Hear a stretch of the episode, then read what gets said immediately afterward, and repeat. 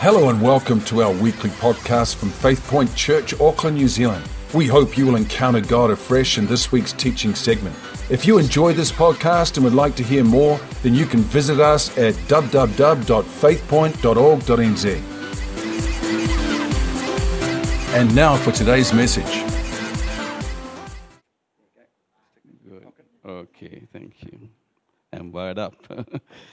uh, uh, it's our joy to be here with you, and thank you, Pastor James, and for inviting us. Um, we just met at the car park as we walked in, and I realized this man has a great faith and great risk to give the pulpit to a person who we never met before. so thank you, Pastor. We appreciate that, and um, and good to be here. And we had the opportunity of meeting Pastor Phil the other day, and he gave us a prophetic word, and that was very powerful to us. And uh, so we really appreciate your input into our lives. Um, this morning, I want to uh, share with you. I know a lot of people are thinking about the post COVID, uh, what happens after the COVID, right? and um, where is it going to end? And in this context of uncertainty, of course, New Zealand has come through, praise God, but most of the nations are still suffering. In our country, we didn't have church for almost seven months, uh, physical gatherings, so some places are still locked down. And uh, it's a global impact, not only to the world, but also to the church. And it seems like, as God said in Haggai, whatever can be shaken will be shaken. And uh, God has been doing that. And this morning I read an article that the Pew Research um, a, uh, organization, they have researched 19 countries, 19 Western countries in Europe and US. And they have realized that the level of uh, level of spiritual awareness of spirituality has gone up, gone up in this last one year. And so there's a spiritual sensitivity that's happening. And, uh, and I want you to be aware of that. Uh, don't, don't, don't just go by the media, don't just go by what the world is telling you. There's much more to life than what opinion and what uh, analysts and, and all these people tell us every day. And we were in a discipleship uh, seminar yesterday and day before, and we saw a video when somebody says, "You are all you're already discipled by the media. Your values, your attitudes, your outlook, everything is already discipled by the media." I hope it's not for the church here, but that's true, and we have to undisciple people and this morning, that's what I want to do undisciple what the world has told you, the lies the devil has told you. Not about conspiracy theories, but about God's plan and purposes for your life and for the church. Amen? Amen. And so, uh, you know, the COVID also brought a new normal, they say, a new normal. But I, I think for us, the new normal is revival. There's nothing else. And that's, a church, that's what the church, the new normal, what the world tells is masks, social distancing, washing hands. Uh, that's, that, that, that's what the world is telling us. But uh, what God is saying to us is get ready. Amen. It's time for revival. God is about to move and begun to move. About two, three years ago, about a few leaders met together, and God very specifically spoke to us about 2020.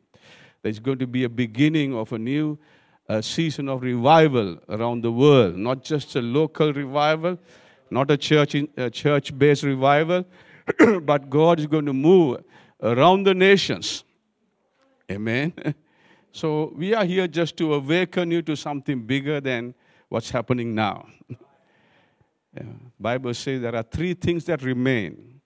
I was asked to do a series of messages in Wellington for three Sundays. I, and this is what God told me. Yeah, 20, 2020 was, you know, shaking and, uh, uh, but you know, in 1 Corinthians 13, 13 says there are three things that remain: faith, hope, and love. I know many people have washed those off with their hand washing. They said, well, all the wash, all the faith is gone, hope is gone. But God is saying only these three things remain. Amen. Faith, hope, and love. And I want to be I want to be an agent of those three things. And I want to challenge you. Be an agent of faith, hope, and love. Amen. And hope says, hope says what you have ahead of you is far bigger than what has been and what is now. And that's what I want you to have today in this church. Because God has raised you up as agents of hope, faith, hope, and love. And the greatest is love. I know we love the word love, but love is not just a four, four letter word in a sentence uh, uh, spelled in four letters. Love is a 16 word definition that takes a whole lifestyle, lifetime to fulfill. So, if you really want love, read 1 Corinthians 13. That will tell you the four, 16 letter, 16 word description of what love is. And it begins with this powerful, amazing revelation love is very patient.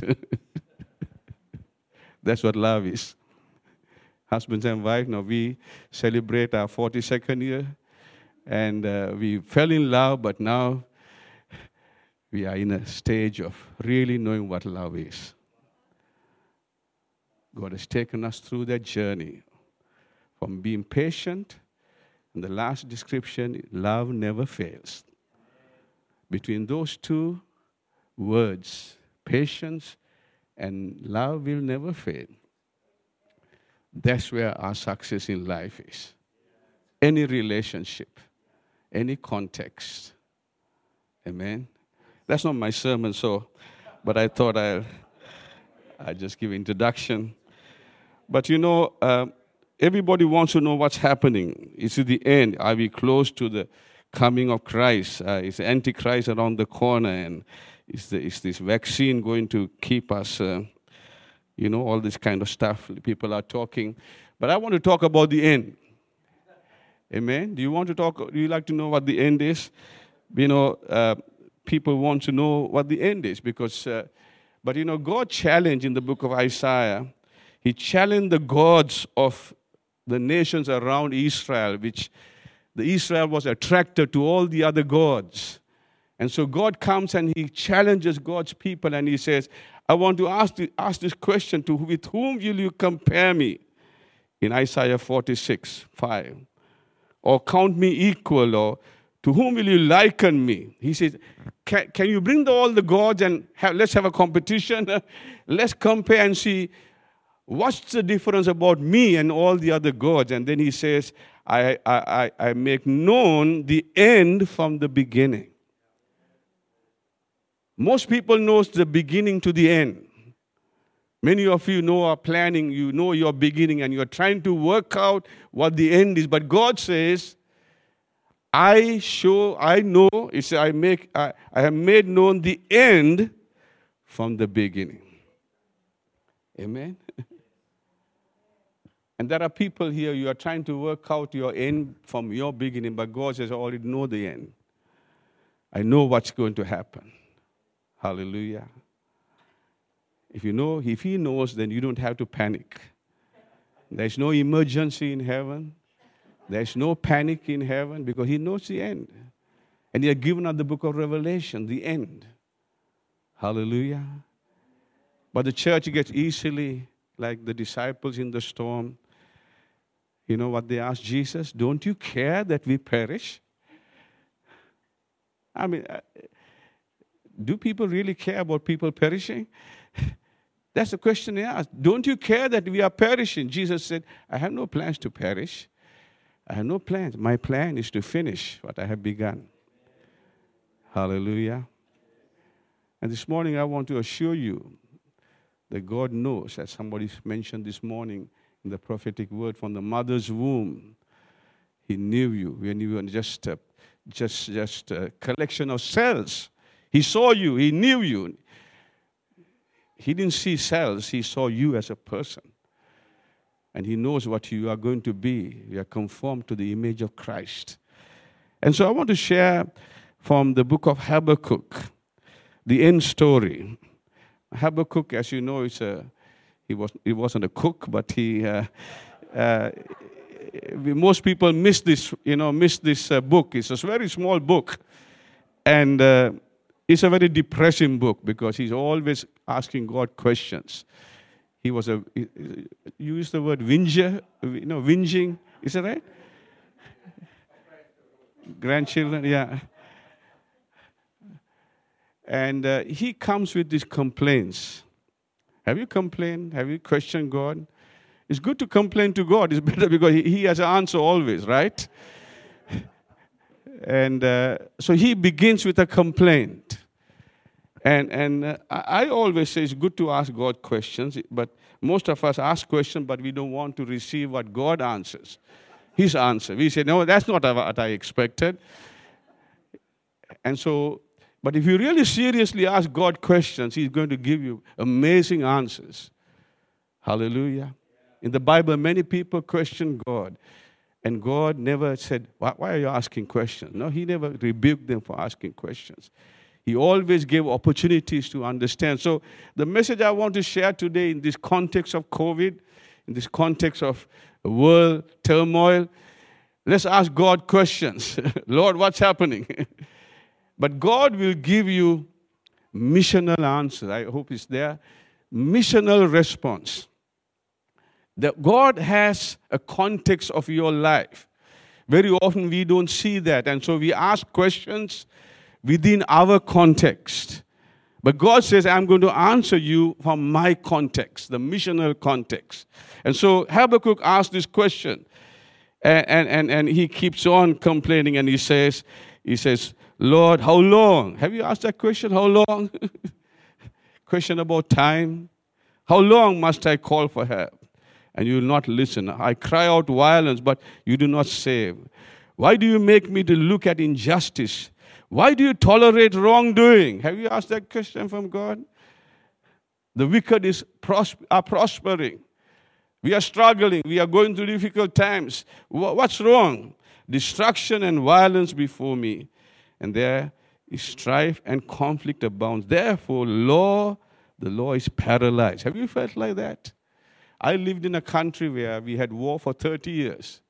Debbie and I, we served God in the midst of it. And very often I used to get up and ask, God, what's happening? The law is paralyzed. Justice never prevails.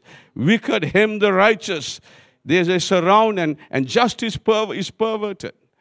And so I used to ask this question from God. And then God gives the answer. God's answer is quite different. you know what God says? Look to the nations. Look to the nations. And he says, and be astounded. Be astounded of what, what, what I am. Be utterly amazed, for I am going to do something in your days, even if you do not believe. This is God's missional answer to your local problem. You are not a local person. You are a part of a global plan that God has. Amen. Yes, we function locally, but we have a global plan. God said, Look to the nations. Of course, Habakkuk was in a terrible situation where the northern army of Assyrians had come and taken his country captive. And he was wondering, What's happening? God, don't you see? And God said, Get ready, there's another thing happening. but it's going to be much bigger than what you expected. Look to the nations. Recently, I, got, I looked at a survey of what God is doing in nations. Be utterly amazed around the nations of the world. What, what, the, what the CNN and the BBC and what the TV1 does not report. Don't confine your world to the news media. There's something far bigger than that. Do you know that from the year 2000 uh, to 2020, there's 20 years.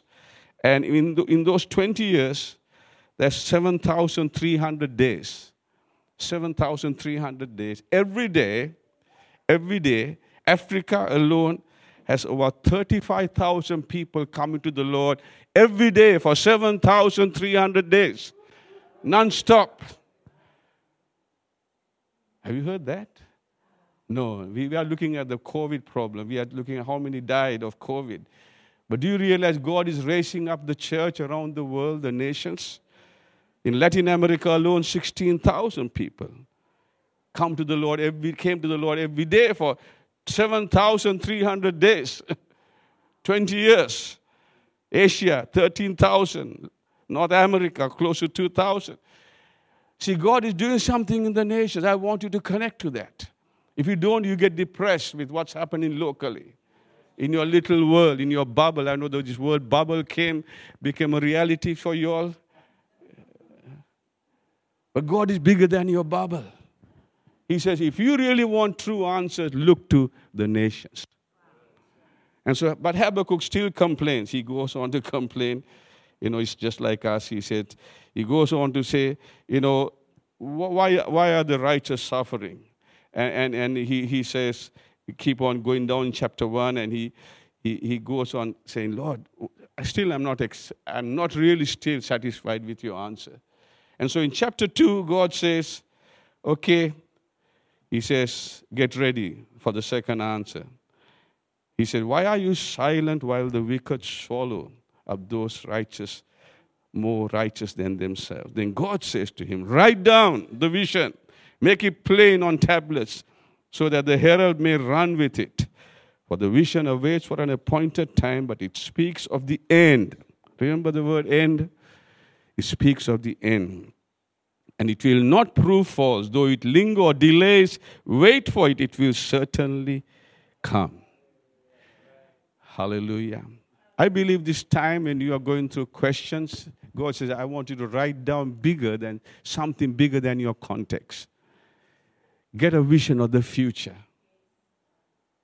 You know, I, I, I, I, try to write against, I'm not a critic, but I try to write against the context. In my country, when I came into the ministry, uh, you know, we in our movement, we had 17 churches, and that's all we had. And we had about 30 pastors. And I used to go to conferences, then I see the reality, and God will say, write down something bigger.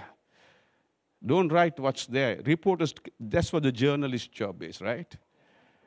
Churches not, are not journalists. Church are prophets, prophetic people. We see beyond what, what's, what the reality is. But sadly, again, we are controlled by journalists who tell us exactly what is happening. But God is saying, I have something greater. Write down the future vision. Amen. So I used to take the map of Sri Lanka and put on the floor and used to pray over it. And then, and then as I was praying, I would mark places and I said, There's going to be a church here, church here, church in this place. And then sometimes the devil mocks me and say, how, how on earth can you have authority like that? Who are you to have control over this nation? then, then I would bring my Bible and, and read the Psalm 2. He says, Ask of me nations and people as your inheritance and the ends of the earth as your possession. And one day the Holy Spirit said, It's like when you buy a property, you know, you get two things. One is the title deed, and you also get the plot plan. Is that right?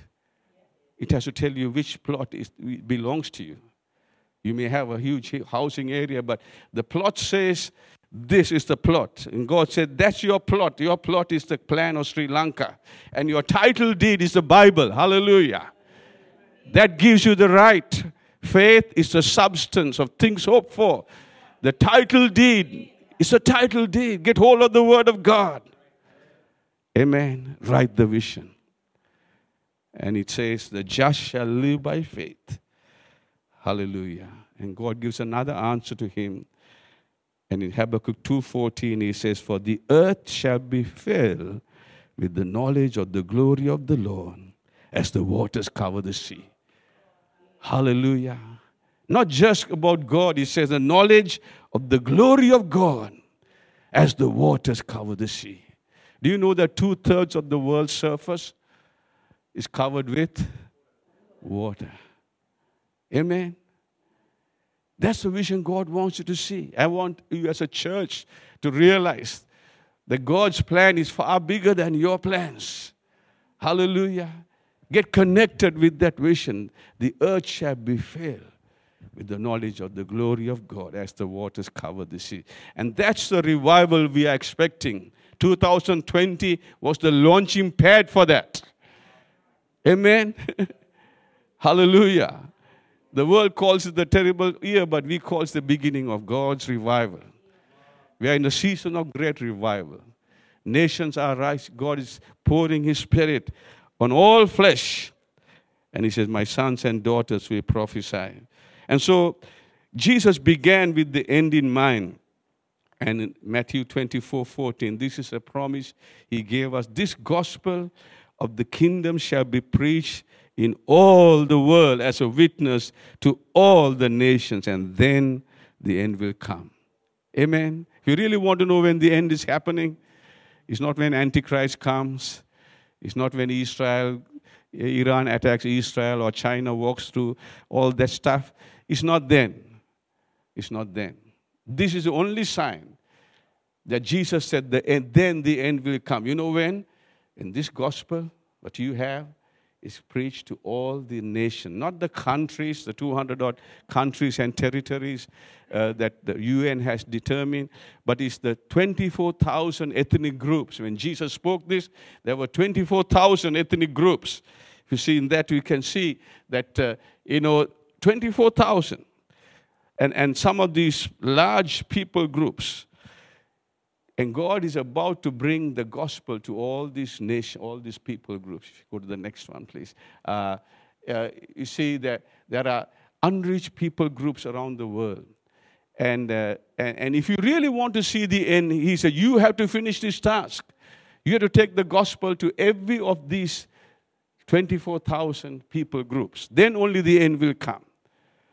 But when Jesus said that it was impossible, most of these people were not discovered.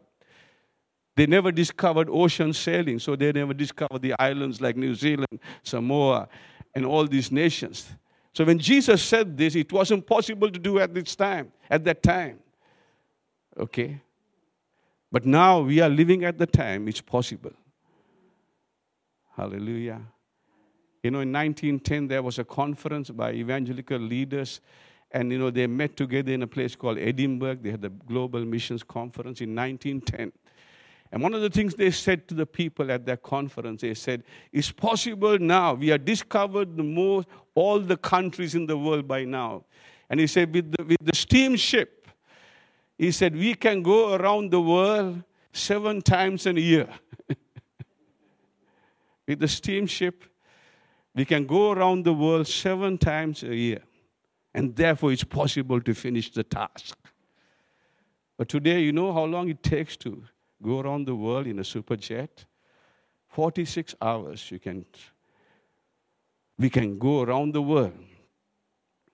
You can go from one end to the end, next, right around the world. But yet, but yet we have not done the job. We have not taken the gospel to the people. 1910, they said it's possible within our generation. We can finish it with the sail ship, with the steamship. But with all the spaceships today, and I was sad that, that during the COVID, the, the, the, the richest man on the earth was Elon Musk, right? He became the, high, he, he, he became the richest man on earth. Everybody invested on him because they knew that electric cars are coming. You know what he said? What are you going to do with this money? He said, I want to make the world safe.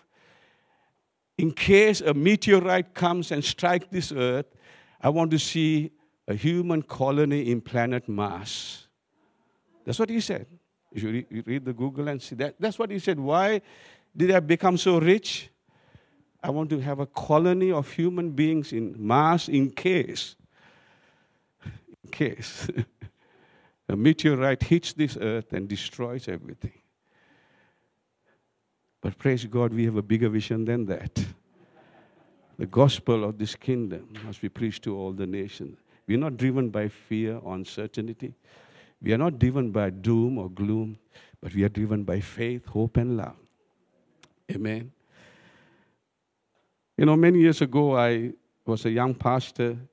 Jesus talk, spoke about these people ethnic, there are people called the unreached people groups. If you are an unreached people group, uh, this is what it means that uh, there are close to 4,000 unreached people groups. Out of these 24,000, 20,000 has been reached. There are 4,000 left. Amen? And you and I can be a part of doing something about it. All right? That's why I'm here. I'm not talking to you about tourism, I'm talking about getting involved, right? Okay? You and I can get involved. What does it mean to be unreached people group? Whatever you have, that means in that people group, people not saved, they do not know Christ, they don't know the Holy Spirit, they don't have the Bible, they don't know church, no discipleship. Everything you have, they don't have. That's it. there are people, 4,000 groups, that, that everything a normal Christian church has, they have nothing of that. And most of them live in our part of the world. If you look at the next slide, you know, the largest unreached people groups live in India, China, Pakistan, Bangladesh, Nepal, and what I call South Asia, the four other nations in our region. I pray every day. I pray every day for the last 40 years. Lord Jesus, please do not come tonight. I know people say, Come, Lord Jesus, Maranatha. But I said, Lord, don't come tonight. If you come tonight, two billion people in my region will go to hell. I have failed my job there. And so I don't pray, Lord, please come quickly. I pray, Lord, help me to finish, take the gospel to these unreached people groups. Long ago, about 40 years ago, as a young pastor, I went to India, the central part of India. As you know, Sri Lanka is just uh, below uh, India. And I just went to minister among some people, and, and I heard about this people group uh, called the Gonds tribal group. They, they, they're an unreached people group, right in the middle, place called uh, Madhya Pradesh. These people, were, they live in the jungle and I heard about it. I went, uh, went by train, by bus, and by bicycle. Eventually, went to the jungle to connect with these people. They are totally cut off from human civilization. The only thing they need is salt. From they don't need anything else. Everything else they have. So once a month they would come to the closest civilization and get salt. They exchange and they go back. They use bow and arrow. They were totally naked. And, and that, that's how the people look. This is not my photo, but this, this is what they were. And, and I told our people, I, and I came in there, I tried to give the gospel, I couldn't because I couldn't speak the language.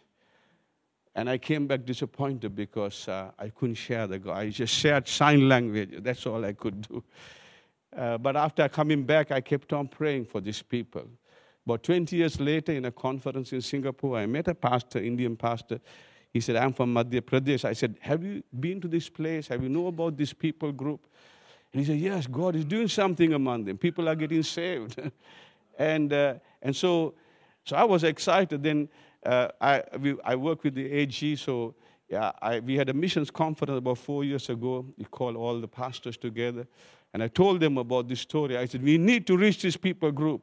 And then one pastor came and told me, Pastor, I know exactly what you're talking about. He said, I am pastoring of a church right there in that village, in the jungle area.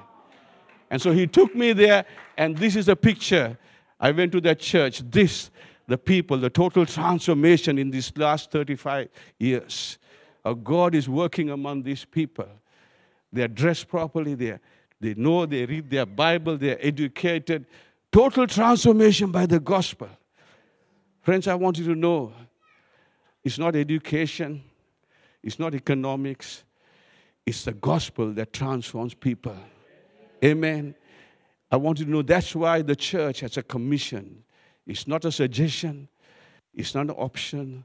The Great Commission go and make disciples of all nations, of all the ethnic. And I want to challenge you as a church to take this responsibility, uh, to take the gospel, connect and the book of Habakkuk tells us in the end, and Habakkuk begins with a complaint, and chapter 3, verse 2, he ends up in a prayer. Every complaint can be end up in prayer. Hallelujah. Hallelujah. Amen. You know what he prays? I heard thy speech. I was afraid. O Lord, revive thy work in the midst of the years. In the midst of these uh, years, in wrath, remember mercy. Revive. I want you to pray for revival. God is about to send that great revival over the nations. Hallelujah. Where all the nations of the earth shall hear the gospel. Hallelujah. Revival. And when he prayed, he saw the vision of God coming down. In verse 4, he says, His glory covered the heavens. The earth was full of His praise. His brightness was as the light. Uh, somebody had a prophetic word this morning light coming into darkness, right? And the horns coming out of His hand, and there was hiding, in, uh, there was hiding, the hiding of His power. But in verse 5, before Him went the pestilence, burning coals, or the fever went before His feet. So it says in God's final visitation, just before he went out, the pestilence, COVID, the fever went first. so you're asking why did this global fever has happened? Get ready for revival. Because his answer to prayer, he said, just before his feet, there is a pestilence and the fever, and then comes the glory of God. I know you have studied so much about the COVID, every thing is about COVID. But I wanted to transition from COVID to revival. Amen. His perspective changed. Suddenly he says, I don't care what happens. Though the fig tree does not blossom, there be no fruit on the vine, the produce of the olive will fail, and there be no herd in the stalls. The flock be cut off from the fold, and there be no herd in the stall. He said, Yet Yet I will rejoice in the Lord. Hallelujah. He begins with a complaint, ends up with a praise. Begins with questions, ends up with revival. Friends, don't get stuck in the COVID. Get out of it. Get moving into God's revival. Get involved with nations. God is about to do something You'll be astounded what you ever never seen. God's going to do that. Amen. We are about to experience the greatest move of God. And he said, The Lord God is my strength. I see the picture now differently. I see the big picture. It's my prayer this morning that God will show you the big picture. That you will not find like a puzzle, one piece of puzzle, and trying to find out what it means. I know some of you like to do puzzles, but every time you find a question about a puzzle, you look at the big picture, right? Is that right? If you really want to understand where this fits in, don't look at the edges of the puzzle, but look at the big picture. And it's my prayer today that God will show you the big picture where you fit in. Amen. Amen. Hallelujah. Amen.